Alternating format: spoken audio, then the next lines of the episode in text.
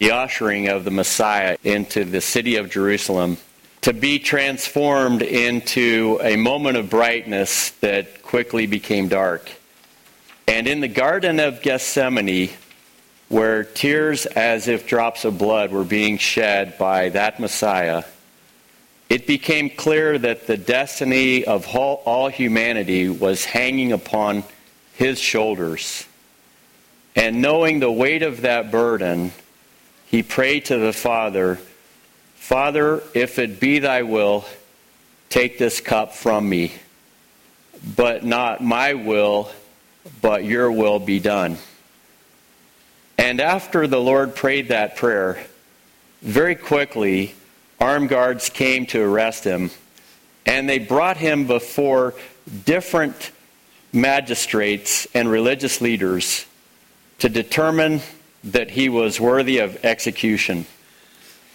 And today, as we come to that place where that very horrific event occurred, a place that is the hill in uphill called Golgotha, a place that we sometimes refer to as Calvary, a place that people would have associated with death, cruelty, and oppression by the Romans was transformed in that moment to a place that we now call a place of forgiveness.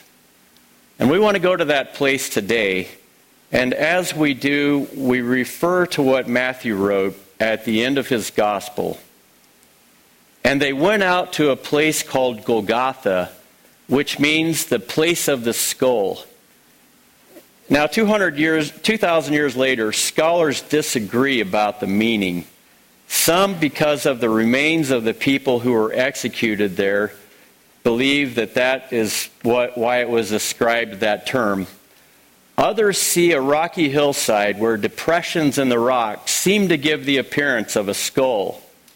Whatever the reason, Jesus was led there to be crucified. And in his day and age, to maximize humiliation, condemned criminals were forced to carry their own crosses. It was the ultimate version of public notification of a crime. So Jesus was ordered, carry your own cross. But Jesus was beaten so viciously and he was in such bad shape that he didn't even have the strength to carry, let alone drag his cross up the hill the trauma, the blood loss, everything too overwhelming, too great. And that's where we meet four people who experience forgiveness at Golgotha, while our Messiah, who we've just celebrated, becomes the sacrifice, the lamb who is offered for the sins of many becomes the object of ridicule and scorn. And for people who are carefully aware of the meaning behind all of these events, he becomes our forgiveness. And the first of the four people that we meet uh, begins with a man named Simon of Cyrene who had just arrived in the city. And he was traveling from, from the northern coast of Africa. And while he was in the city just doing some business, he, like so many people, realized the Romans were at it again. They were killing someone else. And they were parading this time three criminals, apparently on the streets towards Golgotha, for execution. And Simon had no doubt heard that this was happening quite a bit lately in Jerusalem.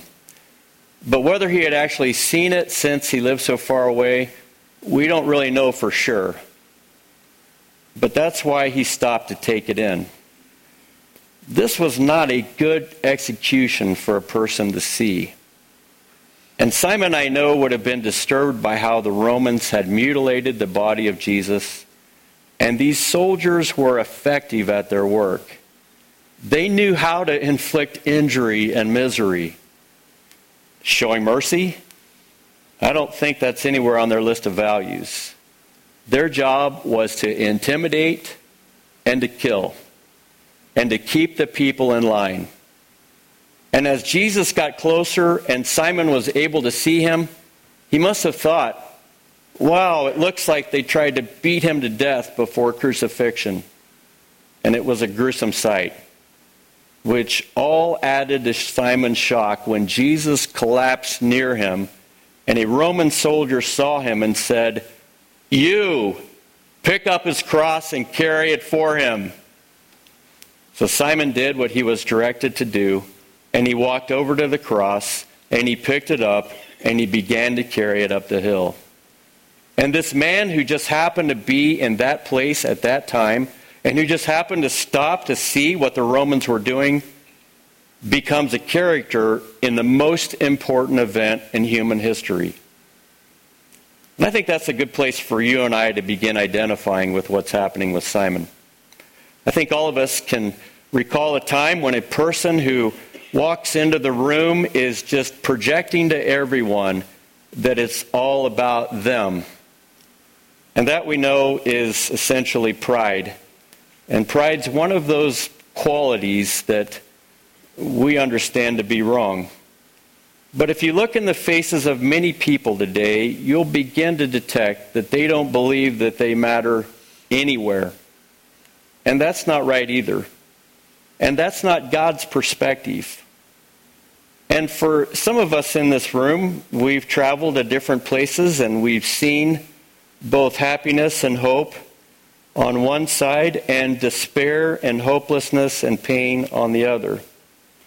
And for many of us in this church, we've seen people who have, for reasons that we don't even fully understand, but in a spirit of desperation have made their way from Central America to our city and have faced all kinds of life threatening circumstances in order to arrive here, hoping that in some way, even though feeling marginal in society, that they can find a place that will make their lives less miserable.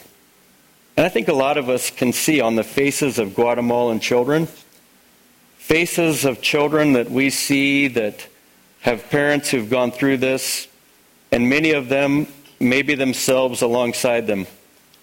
Yet, because in a place like this, when they begin to understand that Jesus loves them, and they find that through the people that are here, they discover that God loves them too. And isn't it wonderful to know that maybe we're that person who wonders, do we really matter anywhere? And we come to a place called a church and realize that our Heavenly Father loves us. And He loves us through the people that are the church family. And as we gather as a church family, we, we begin to see what's going on, and we hope that what we hear the pastor say or what we read in our Bibles matches up with what we uh, see behaviorally happening. And if and when it does, we sense that God's love is indeed very, very great. And that's why, the, that's why God said through the prophet Isaiah, I have ransomed you. I have called you by name. You are mine. And we can read on the banners at a football game in the end zone for God so loved the world. But when God looks into each of your eyes, he says, I love you too. And as God is beginning to make clear to each of us that his love knows no bounds, we also know that there are people outside this building who are feeling the despair and the pressing in of life, the hopelessness. Some people are going so far to self medicate so they can just find some consolation in their pain. Others take more extreme measures and consider taking their own lives, looking at things and realizing that mistakes have been made and their life is a mess spiritually, relationally, financially, maybe even morally. And as a pastor, one thing that I do know is people have come into a place like this with thoughts like that, and they've discovered that God was tracking with them the whole time. And God was putting signposts up around their lives to show them just how much He cares. And in a place like this, it becomes clear that God doesn't see that person as insignificant or that person as destined for despair, but rather God sees a stranger who begins to comprehend and take it in. And did you know that Simon? He comes from a place that's different, that has different traditions, different ideas about God, and yet God begins to speak to him. At first, it's a cross and a beaten man, and the tragedy of being on the wrong side of a, a deliberation that results in execution. And now, at the crossroads of his life and that man, his destiny begins to change. And when we look at how Mark introduces Simon in his gospel, he describes him as a passerby named Simon who was from Cyrene. And he was coming from the countryside just then, and soldiers forced him to carry Jesus' cross. And Mark also notes Simon was the father of Alexander and Rufus. Now, previously, Simon was a stranger to Mark, a passerby, someone that was in the wrong place at the wrong time. And then this transformation occurs where, as Mark writes about it in hindsight, he gives a shout out to Simon's father and, and to Rufus and probably gives people justification to say if they ever name their child Rufus, they could say, that's from the Bible. And if uh, Simon is thinking about in his own timeline plans that have nothing to do with God, all of a sudden God shows up and those plans are dramatically changed. And his destiny is a cross that at first he carries and then eventually he embraces as his own. And in this traffic jam called Golgotha, Simon begins to comprehend God's plan for his life. At first, thinking, oh, why me? Why did I happen to be here at this time? And then forgiveness happens.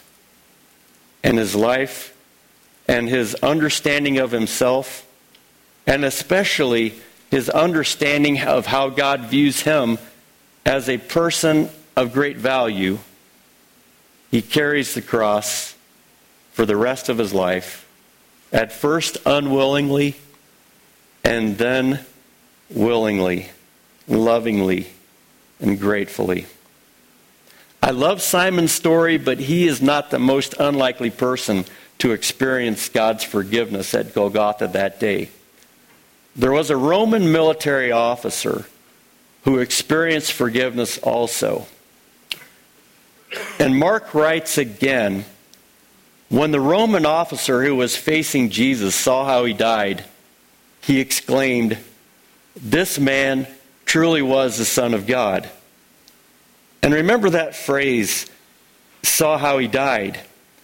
While Simon had no idea that he would be a player in this crucifixion, the officer woke up that morning knowing that he was going to be on execution detail, overseeing, first of all, a flogging and then the crucifixion itself. And if anyone would have been callous toward what Jesus had experienced that day, it would have been him. He'd seen a lot of blood, a lot of injuries, and wounds inflicted by other soldiers that he had commanded. He had seen a lot of death, and he had caused a lot of death. And anyone who sees that again and again, well, they just have to turn themselves off psychologically and emotionally. So it wasn't seeing Jesus suffer there that day that caused this guy to think Jesus is different. No, death didn't move him, love didn't bother him. None of this stuff made him uncomfortable. So, what you're going to see happen in his life is not the result of seeing Jesus all beaten up. He'd seen all that. Many times he had seen people begging for mercy and cursing the soldiers as they were being executed. He had seen a lot of people die very poorly. He had seen a person first on the cross turning defiant and then beginning to whimper like small children. But how Jesus died that day impacted him profoundly. Roman officers and Roman culture, they didn't value compassion. And a Roman soldier who had compassion on people, he was executing, would have been disgusting to his fellow soldiers and officers.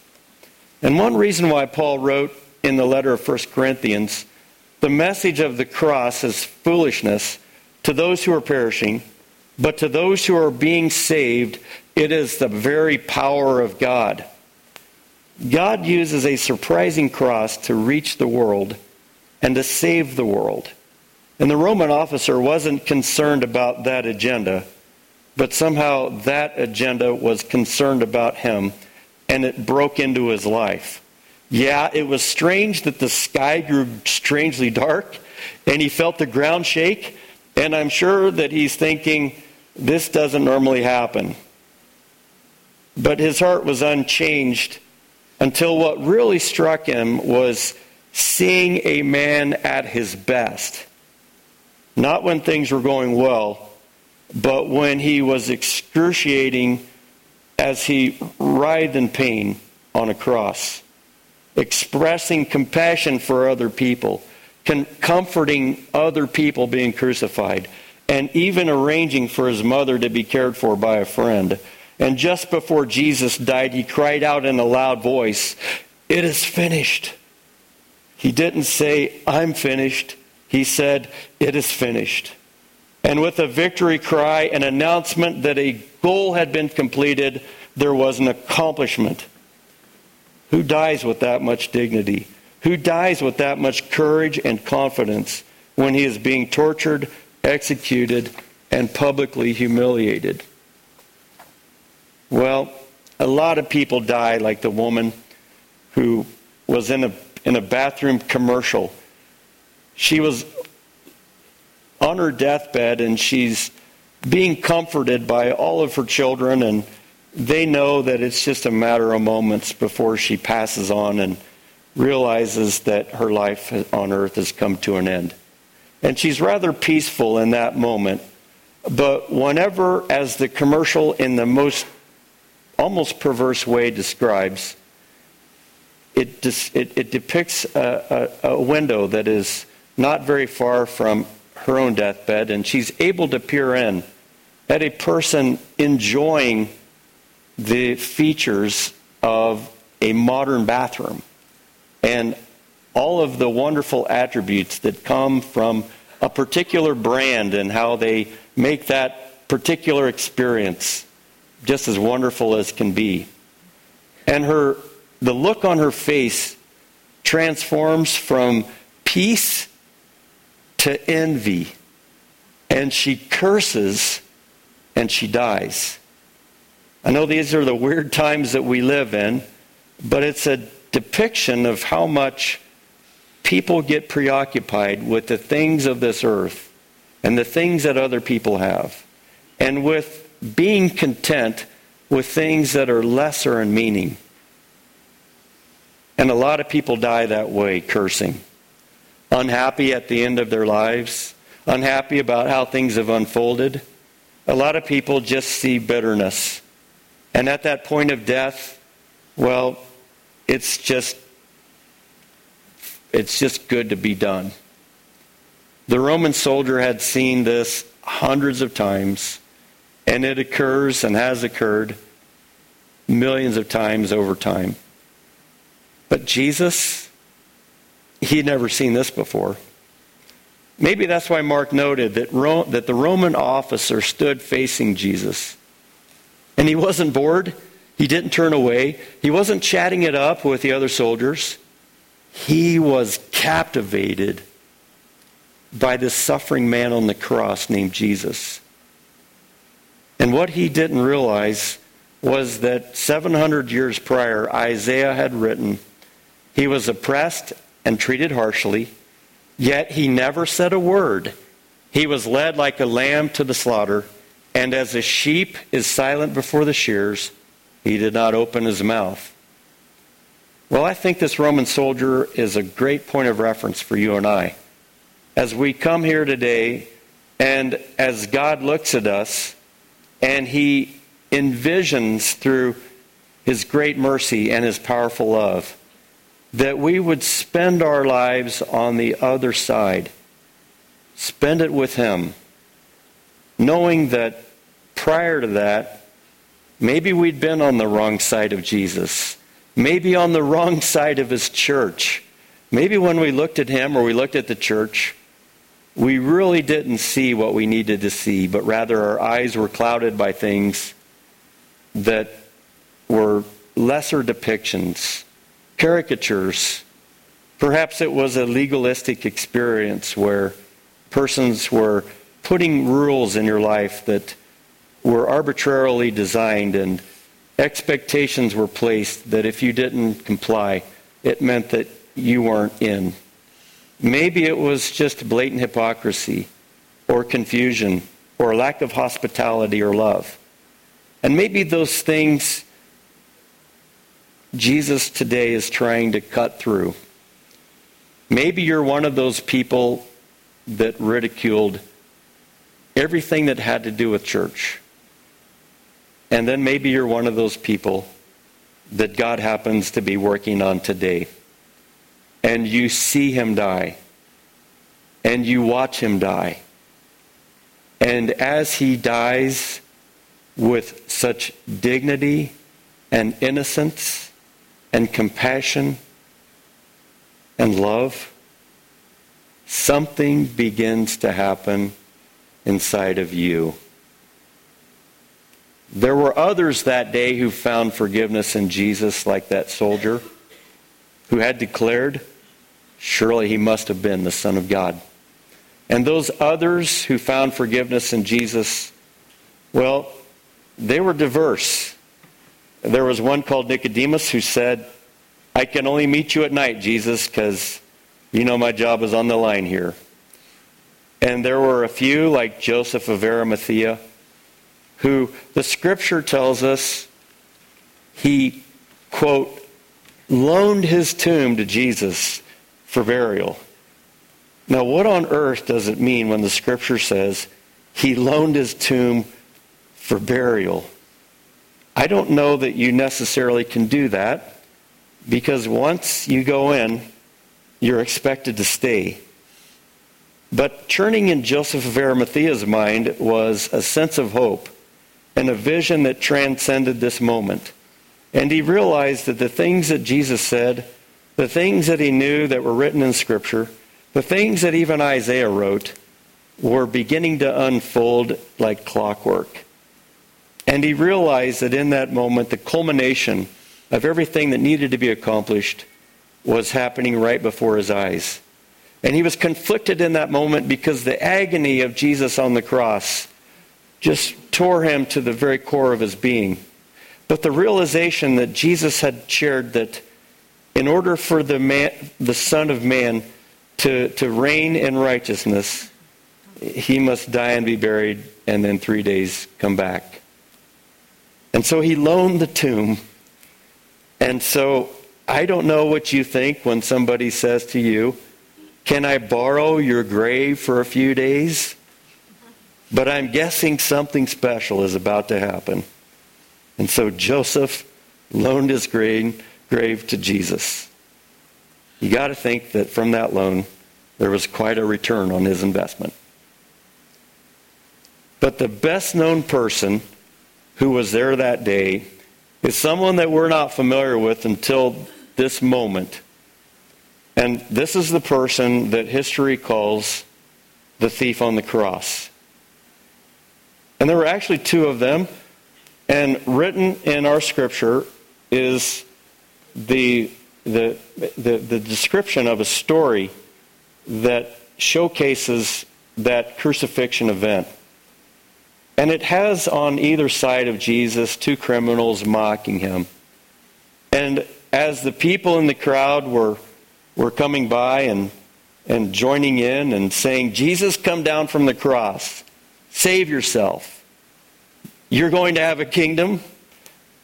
And, well, if you are, let's see it. But as the, power, as the hours passed, one of the criminals noticed, as even the soldier did, that Jesus was dying differently.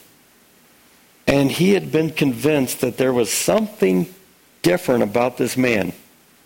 So that when other criminals continued mocking Jesus and saying, Hey, Jesus, save yourself. And while you're at it, take us with you. Luke records what happened. But the other criminal protested, Don't you fear God, even when you have been sentenced to die? We deserve to die for our crimes. But this man, he hasn't done anything wrong. And then he said, turning to Jesus, Remember me when you come into your kingdom, Jesus. What an incredible statement of faith those words are. It's a way of recognizing that beyond the realities of this moment, there is another reality that's beginning to take place. And he knew in the very core of his being that Jesus was up to something greater than what was happening in this moment. And when Jesus replied to him, as he turned and gazed into his eyes, I assure you, today you'll be with me in paradise. I'd like to ask you each a question. If you had been Jesus and that man earlier in the day, that man had been mocking you and he had been ridiculing you and chiming in with others, and then he changes his heart and he says, Can you help me on the other side of the grave? What would you have said? Well, we've all been there. And we've all said, turnabout's fair play. We've all said, I hope that person gets their comeuppance. We've all said things out of anger or out of hurt or pain that have really just been the result of us reacting to something that was hurtful, that was damaging, that was unkind. And we held grudges. And we hold grudges for a long time. And in this moment, as Jesus is looking at each of the people that are around him, and he's seeing their duplicity, he's seeing the hardness of heart, he's seeing the fear, he's seeing the pain, he's fully aware of the whole range of the humanity that's on display in front of him. And as he sizes everyone up in that moment of the greatest pain that he would ever experience, or that the world would ever really know, the only thing that can emerge out of his being is the great love that characterizes the Father who sent him and that embodied his life through the course of three years of ministry here on earth and every moment prior.